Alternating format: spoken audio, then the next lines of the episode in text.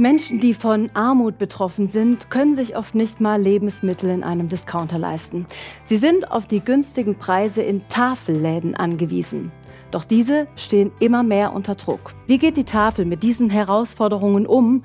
Und welche Bedeutung hat die Arbeit in der Tafel für die Beschäftigten? Darüber sprechen wir jetzt hier bei Alpha und Omega. Herzlich willkommen. Bei mir im Studio ist Hilly Pressel. Sie ist stellvertretende Projektleitung bei der Schwäbischen Tafel Stuttgart und stellt fest, seit der Corona-Pandemie befinden wir uns fortlaufend im Krisenmodus. Thomas Petrowski arbeitet als 1-Euro-Jobber bei der Schwäbischen Tafel Stuttgart und er sagt, die Arbeit macht mir großen Spaß und strukturiert meinen Alltag. Herr Petrowski, nehmen Sie uns doch mal mit rein in Ihren Arbeitsalltag. Wie stressig war es in der letzten Woche für Sie? Ja, die Arbeit an sich läuft recht kontinuierlich. Wir bekommen unsere Backwaren entsprechend, wie wir sie brauchen. Und dann, wir sind ein recht eingespieltes Team, circa vier, fünf Leute. Da weiß die rechte Hand, was die linke tut. Und dadurch läuft auch die Vorbereitung der Backwaren, die wir dann an die Kunden über unsere Bäckertheke weitergeben, die läuft sehr reibungslos. Mhm. Stressfaktor, würde ich sagen, ist, man weiß nie genau, wann die Lieferung jetzt mhm. kommt. Mhm. Haben Sie zurzeit viele Kunden? Relativ viele, ja. Mhm. Also seit Corona und dann mit der Ukraine-Krise da hat also eine sehr, sehr große Zunahme an Kundschaft. Mhm. Welche Produkte haben Sie zurzeit viel im Sortiment oder gibt es was, was speziell immer fehlt gerade? Ja, also hier im Bereich Bäckertheke muss ich sagen, also wir sind zufrieden, was wir haben. Oftmals sogar ein bisschen zu viel, aber ah, okay. wir bekommen halt auch sehr tolle Ware zurzeit auch von der Bäckerei Treiber. Die liefert uns seit letzter Woche ca. 150 bis 200 ganz frisch gebackene Brote in Kooperation mit mhm. Wulle.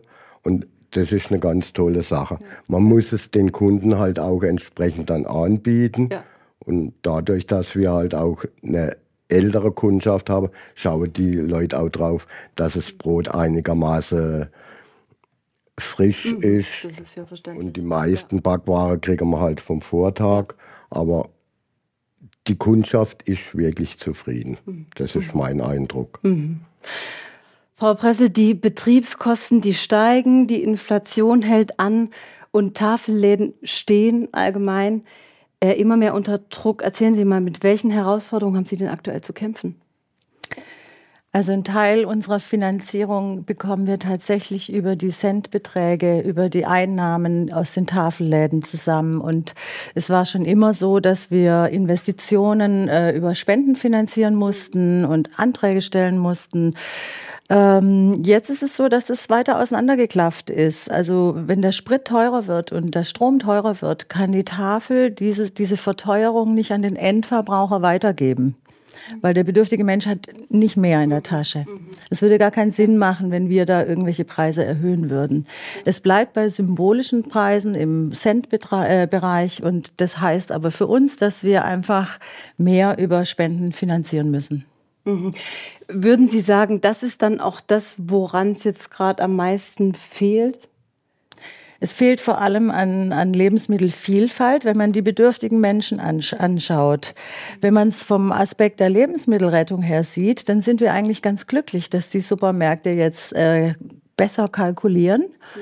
Weil es bedeutet, dass ein bewussterer Umgang mit Lebensmitteln ist. Und wir sind in erster Linie Lebensmittelretter und erst in zweiter Linie eben für die Versorgung oder die Weitergabe an bedürftige Menschen. Und das ist so ein bisschen in der öffentlichen Wahrnehmung verrutscht, also dass wir eigentlich mal als Lebensmittelretter angetreten sind. Wir sind nicht zuständig für die Armut im Land. Mhm, mh. Es kommen ja aktuell immer mehr Kunden. Gerade sind es meines Wissens nach 500 bis 600 pro Standort pro Tag. Mhm. Was unternehmen Sie, um denen allen gerecht zu werden? Indem wir weiterhin alles, was wir irgendwo abgreifen können oder angeboten bekommen, abholen und in die Tafelläden bringen. Also wir fahren dann auch mal äh, mit unserem siebeneinhalb Tonner bis zur Insel Reichenau, wenn da alle oh. Paprikas auf einmal reif sind, dann holen wir einen LKW voll, voll Paprika. Wir fahren bis nach Ulm, wir fahren also wirklich äh, Baden-Württemberg weit, um dann die Ware auch vom Hersteller direkt zu holen. Mhm, mh. Mussten Sie Öffnungszeiten verlängern oder an solchen Schrauben auch drehen? Ja, also wir mussten vor allem zu Corona immer wieder ähm, an verschiedenen Schrauben drehen, um immer die passenden Hygienekonzepte zu haben, um weitermachen zu können. Und wir sind auch stolz darauf, dass wir wirklich ähm, keinen einzigen Tag geschlossen hatten. Ähm, wir haben im Moment in der Stadtmitte, in dem größten Laden, immer noch eine Aufteilung nach Buchstaben. Das heißt, an, an einem Tag können die Leute mit dem Buchstabe A bis K und am nächsten L bis Z kommen und das im Wechsel, so dass wir da die Kundschaft halbiert haben über diese Buchstabenregelung. Ah, okay. Also ich, ich merke, mich bewegt es sehr, wenn ich die langen Schlangen auch äh, vor den Tafelläden sehe. Wie, wie ist es bei Ihnen? Woran merken Sie konkret ähm, in Ihrer Arbeit, dass es immer mehr Kunden gibt? Ja, am tatsächlichen Verkauf, was wir halt rausgeben können und äh, auch die Zufriedenheit, die einem entgegenkommt von der Kundschaft. Oftmals am Tag drei, vier, fünf, sechs, sieben Mal bedanken sich die Leute wirklich recht herzlich und sagen, toll, dass es so eine Institution mhm. wie euch gibt. Und das bringt mir sehr viel. Vor allen Dingen nicht nur als Mitarbeiter bei der Tafel, sondern auch als selbst Betroffener. Mhm. Ich sehe, Sie ich bin nicht, ich kaufe auch bei der Tafel ja. ein. Das hilft mir sehr. Ja. Und ich merke halt einfach, dass ich nicht alleine ja. mit diesem Dilemma mhm. umgehen muss. Gut, ich habe in dem Moment habe ich halt den Vorteil, dass ich direkt täglich eigentlich mhm. mhm. mich dort versorgen kann. Sie arbeiten, das haben Sie schon angesprochen, an der Bäckertheke. Das sieht aus wie in einer richtigen Bäckerei. Nehmen Sie uns da mal mit rein. Wie teuer ist denn bei Ihnen ein Brot? Was bezahlt man da? Maximum 50 Cent. Mhm. Dann Brötchen verkaufen wir im Zehnerpack, auch 50 Cent. Wir haben kleinere Brote, die verkaufen wir für 30 Cent. Also wirklich das Maximum sind 50 Cent. Ja. Und auch äh, Süß, Süßwaren, also Süßigkeiten, Schneckennudeln und so weiter. Fünferpack auch für 50 mhm, Cent. Doch einfach nochmal ganz also, andere Beträge, ne? Ja. Frau Presse, Sie bekommen ja die Lebensmittelspenden von Supermärkten, von Molkereien, von Bäckereien. Welche Lebensmittel fehlen denn in der Tafel besonders? Welche sind es? Es fehlen besonders langhaltbare Dinge, weil das der Handel gut kalkulieren kann. Mhm. Das heißt, das sind Dinge, die nicht rausfliegen. Bedeutet, äh, viele Grundnahrungsmittel wie Nudeln, Reis, Zucker, Mehl, Kaffee, Tee, Müsli, Nutella, Honig. Also das sind alles so typische Artikel, die langhaltbar sind, gut kalkulierbar für den Handel und deswegen eher nicht bei uns landen. Mhm, mhm. Durch die vielen frischen Lebensmittel müssen Sie auch viele Lebensmittel, die bei Ihnen landen, erstmal aussortieren. Wie viel Arbeit ist das? Also es ist richtig viel Arbeit. Also wir holen ja pro Tag 40 Tonnen Lebensmittel. Okay. Und die müssen in der Regel wirklich durch die Hände gehen. Ich mache mal so ein klassisches Beispiel, ist jetzt so ein Netz Orangen, da ist eine Orange schlecht und fünf gute sind drin.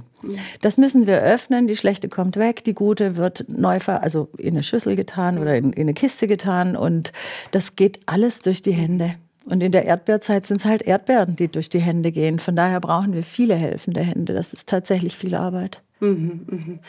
Wenn jetzt ähm, Produkte verschimmelt sind oder sehr angeschlagen sind, dann landen die im Biomüll. Wie muss ich mir das vorstellen? Wie viel sammelt sich da täglich an? Also in den vier Standorten insgesamt haben wir fünf bis zehn Tonnen ähm, Entsorgung. Das ist nicht nur Biomüll, sondern auch Verpackungen, die da anfallen. Mhm. Holz, Pappe, Plastik und so weiter. Und der Biomüll, den, der wird in so großen Schuttwannen gesammelt und ja. von den Fahrern abgefahren und wird zu einem Bauer gebracht, der da Biogas draus macht. Ah, okay. Also das ist jetzt keine finanzielle Belastung für die Tafel dann mehr. Nee, Gott sei Dank. Okay, okay. Ja.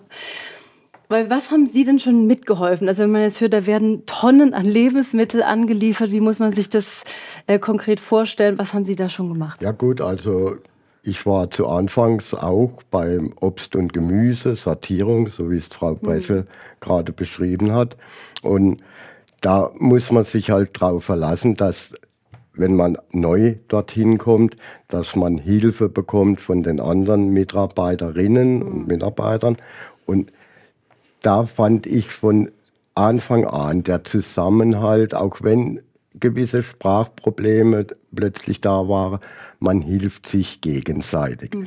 Und das ist, ich sage es von mir aus, ich fühle mich wie in einer großen Familie dort. Wow. Und nach einer gewissen Zeit habe ich es dann auch mal versucht, vorne an der Kasse. Man hat gedacht, weil ich eh ein bisschen ein ruhigerer Mensch bin, wird mir das liegen, aber das war dann nicht so der Fall. Das ist dann auch aufgefallen. Und dann kam ich zur Bäckertheke und dort bin ich jetzt seit anderthalb Jahren und ich fühle mich pudelwohl in diesem Team, weil, wie ich vorhin schon sagte, die rechte Hand weiß auch genau, was die linke tut. Und es ist nicht damit getan, die Backwaren zu verpacken und an die Leute weiterzugehen, weil bei uns äh, ist es halt so, dass sehr viel auf Hygiene auch geachtet wird.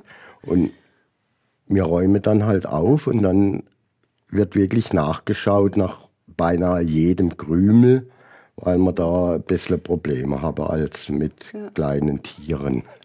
Herr Bartowski, ich würde gern über Ihre persönliche Geschichte sprechen. Sie waren ja aufgrund von Alkoholsucht viele Jahre arbeitslos, sind jetzt seit 2020 als 1-Euro-Jobber bei der Schwäbischen Tafel genau. Stuttgart. Und für Sie war das ja ein beruflicher Wiedereinstieg. Können Sie uns beschreiben, was das für Sie bedeutet, dort zu sein? Ich habe endlich wieder eine normale Struktur hm. in meinem ganzen leben. Ich kann planen, um die Uhrzeit muss ich dort sein. Ich kann bis dahin arbeiten und dann läuft alles seinen Weg entsprechend. Und es ist halt eine große Hilfe dahingehend, dass ich mit Leuten auch ins Gespräch kommen kann und halt auch meine Erfahrungen weitergebe. Würden Sie sagen, dass das Ihnen Halt im Leben gibt? Ja, das auf jeden Fall. Hm. Aus dem einfachen Grund, dass ich nicht nur die Struktur habe, sondern ich werde dort aufgenommen, ich werde akzeptiert, wie ich bin und ich bekomme auch sehr viel zurück. Hm. Frau Bressel, Ihr Team, das besteht aus 400 Mitarbeitenden. Wie setzt sich das genau zusammen? Wie müssen wir uns das vorstellen? Also es gibt ein paar wenige beim Verein selber festangestellte Menschen. Das ist jetzt pro Tafelladen zwei Ladenleitungen, die sind festangestellt, um alles zu koordinieren und zu verantworten und die Arbeit mhm. anzuleiten. Ne?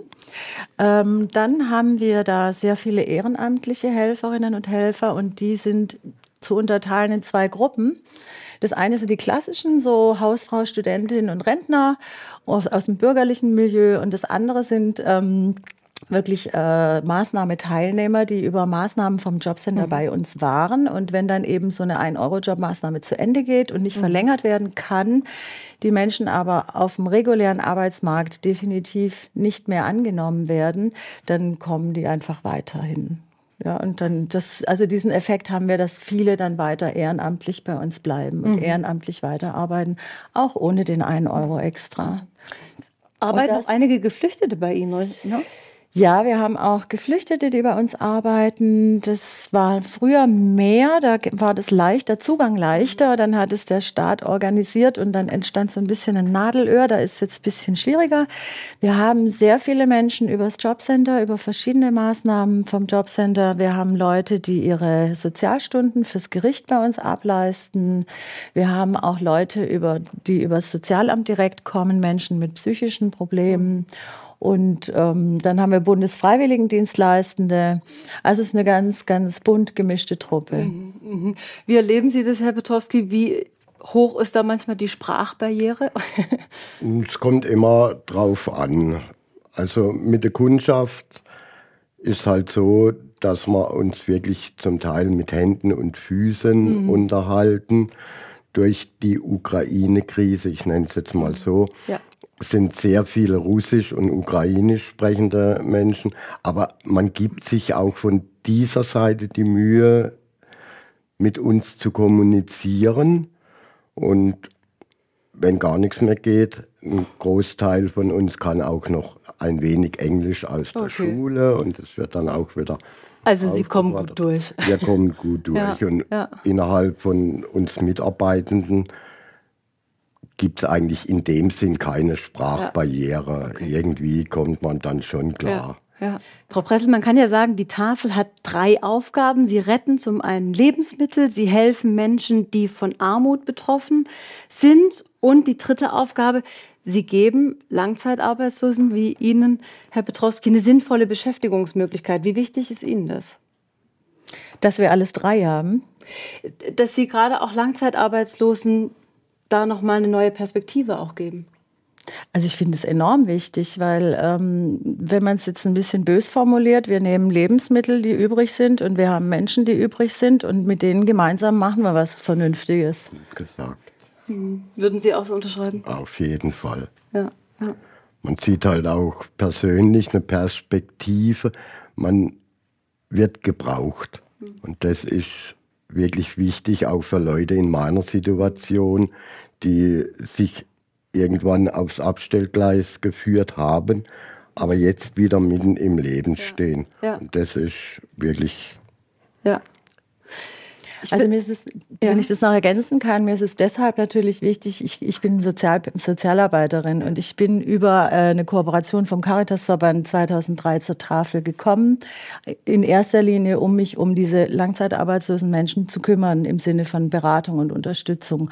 Das heißt, ich komme aus dieser Schiene der Beschäftigungsförderung. Mhm. Ja. Ich würde gerne noch mal über den äh, Aspekt sprechen, dass Sie Menschen helfen, die von Armut betroffen sind. Der Paritätische Wohlfahrtsverband, der veröffentlicht regelmäßig den sogenannten Armutsbericht.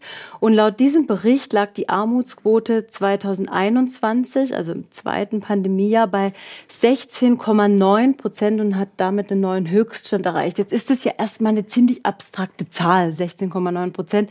Was bedeutet diese Zahl denn ganz konkret?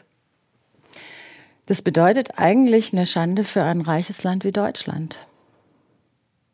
Also es ist einfach, äh, ja, wir sind ein Sozialstaat. Wir fangen die Menschen auf, die tatsächlich Hilfe brauchen, die alleine nicht weiterkommen.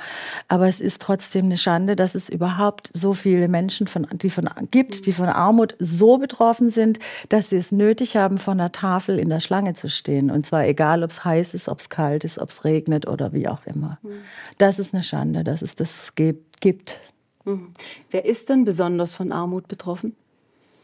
Das ist querbeet. Das sind alle, die Transferleistungen bekommen. Das sind Alleinerziehende, das sind äh, ähm, verarmte Rentnerinnen und Rentner, das sind ähm, geflüchtete Menschen, die nicht arbeiten dürfen.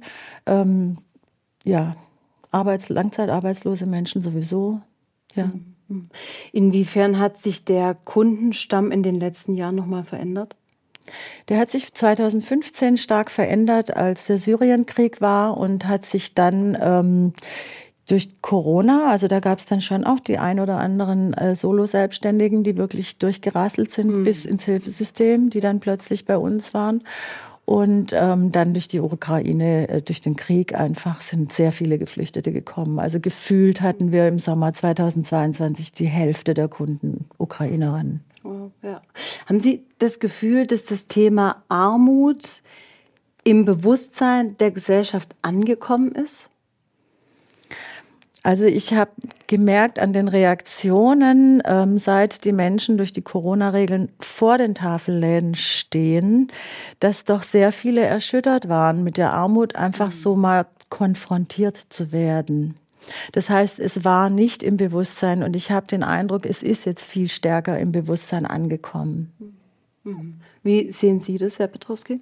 Ja, ähnlich, nur äh, wenn ich zum Beispiel jetzt auch bezogen auf die Bürgergelderhöhung, wenn ich dort dann höre,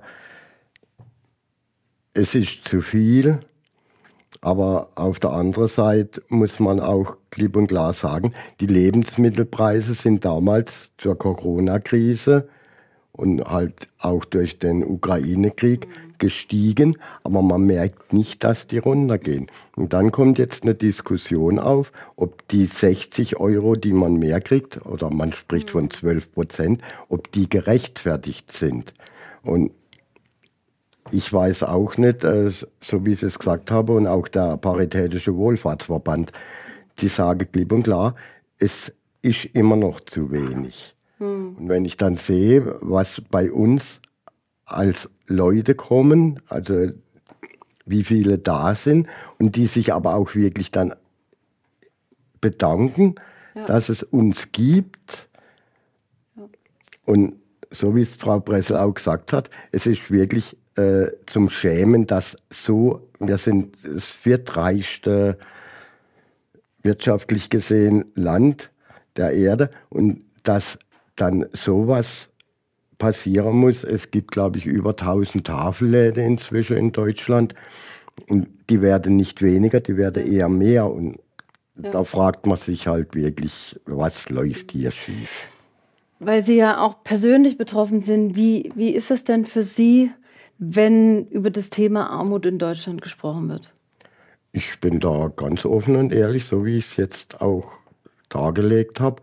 Äh, ich komme einigermaßen gut zurecht. Ich bin alleinstehend, ich bin gut untergebracht, mhm. auch durch meine Betreuungseinrichtung. Aber äh, wenn ich dann sehe, dass äh, Leute bei uns kommen, hinkommen mit zwei kleinen Kindern mhm. und da äh, tut es mir echt in der Seele weh. Und das sind junge Leute. Erleben Sie Kunden, die sich dafür schämen, dass sie zur Tafel gehen müssen? Ich gehe mal davon aus, dass viele gar nicht zur Tafel gehen, dass sie sich gar nicht trauen, obwohl sie hm, den Anspruch okay. hätten. Ja. Aber dass sie sich hier bei uns schämen, also also wir kennen tatsächlich das Phänomen, dass ähm, Leute da nicht dort zur Tafel gehen, wo sie wohnen, sondern einfach woanders hingehen, um eben nicht von den Nachbarn gesehen zu werden. Das gibt's. Was würden Sie den Leuten denn raten, die da jetzt ein Schamgefühl empfinden? Die sich schämen. Hm. Ich würde Ihnen gerne sagen, man muss sich nicht schämen, weil es gibt hinter jeder einzelnen Person eine Geschichte. Und ähm, wenn man die erzählen könnte, dann wäre sie nachvollziehbar. Also in meinen ganzen vielen Jahren als Sozialarbeiterin im Langzeitarbeitslosenbereich, das wäre nochmal ein Bezug zu Herrn Petrowski auch, reicht es oder reicht es nicht. Ich habe überwiegend Spendenanträge gestellt für Brillen, für Zähne, für ähm, Waschmaschinen und für Kühlschränke. Also das sind die Dinge, die sich einfach aus diesem, aus diesem, aus dieser Grundversorgung heraus kaum finanzieren lassen. Was würden Sie sich denn von politischer Seite auch wünschen, um die Armutsproblematik in Deutschland anzugehen? Da muss man wirklich weit ausholen. Versuchen Sie also, es äh, kürzer zu machen. ich versuche es kurz zu machen. Okay, ich würde mir wünschen, dass ähm, junge Menschen schon direkt von der Schule weg eine intensive Unterstützung bekommen, wenn sie von alleine nicht in eine gute, gute Qualifizierung kommen. Also dieser Übergang von Schule zu Beruf, da müsste viel mehr gemacht werden, dass es gar nicht erst passiert, dass so viele junge Menschen keine Ausbildung haben oder den, den Anforderungen von einer Ausbildung nicht gerecht werden und auf der anderen Seite haben wir Fachkräftemangel. Das ist so ein Aspekt. Ähm, ein weiterer Aspekt wäre natürlich, dass geflüchtete Menschen alle gleich eine Fiktionsbescheinigung bekommen könnten, so wie man es mit den Ukrainerinnen gemacht hat. Da gibt es viele, viele junge Menschen, die ähm, gerne arbeiten würden, uns einfach nicht mhm. dürfen. Und dann könnte man ja sehen, wenn, dann haben die eine Chance, sich zu integrieren, sich einzubringen ja. und, und was beizutragen. Dann ähm, würde ich mir wünschen, also ich kenne noch das Bundessozialhilfegesetz vor 2004. Das war individueller und lokal verortet, wo die behördliche Seite auf die Hilfs-, äh, auf die Notlagen der Menschen individueller eingehen konnten, als es jetzt der Fall ist. Das war ein weitaus menschlicheres System. So habe ich es kennengelernt. Hm. Wenn jetzt jemand sagt, ich würde die Tafel gerne unterstützen, wie kann man das machen? Durch Lebensmittelspenden, durch Geldspenden und durch Zeitspenden, also Zeitspenden in Form von Ehrenamt. Da freuen wir uns jederzeit. Herr Petrowski, mich interessiert äh, Ihre Sicht auf die Dinge noch. Was wünschen Sie sich denn von der Gesellschaft oder auch konkret von der Politik? Von der, von der Politik, dass sie wirklich einmal darauf eingeht, woher kommt diese gefühlte und tatsächliche Armut. Hm. Wie kann es so weit kommen, dass Menschen auf Tafeln angewiesen sind? Also jetzt mal ganz einfach weg vom Hauptsinn der Tafeln, Lebensmitteln zu retten, sondern dass Leute wirklich das Geld nicht haben und auch mal äh, wirklich nicht äh, an parteipolitische Dinge zu denken, sondern ganz einfach auch mal klipp und klar sagen, wir stehen jetzt dafür ein. Also da einfach genauer hinschauen. Ja. Eine Frage noch an Sie. Was ist denn Ihr größter persönlicher Wunsch für die Zukunft? Erstens mal, dass ich noch weiterhin bei der Tafel bleiben kann, mhm. weil mein Vertrag ausläuft und dass ich irgendwann mal bezahlbaren Wohnraum finde mhm. hier in Stuttgart. Da drücken wir auf jeden Fall mit. Da drücken wir mit die Daumen. Vielen Dank, dass Sie beide meine Gäste waren hier im Studio. Mehr Kunden, weniger Spenden, Tafelläden unter Druck. Das war unser Thema heute bei Alpha und Omega. Übrigens, Alpha und Omega, der Podcast, ist ein gemeinsames Format der katholischen Bistümer Rottenburg, Stuttgart und Freiburg sowie des evangelischen Medienhauses Stuttgart. Zu sehen sind die Sendungen auf den privaten Fernsehsendern in Baden-Württemberg, auf Bibel TV und auf YouTube. Weitere Infos finden Sie unter kirchenfernsehen.de und keb-tv.de. Wenn Sie Fragen, Wünsche oder Feedback haben, schreiben Sie uns gerne an info@kirchenfernsehen.de.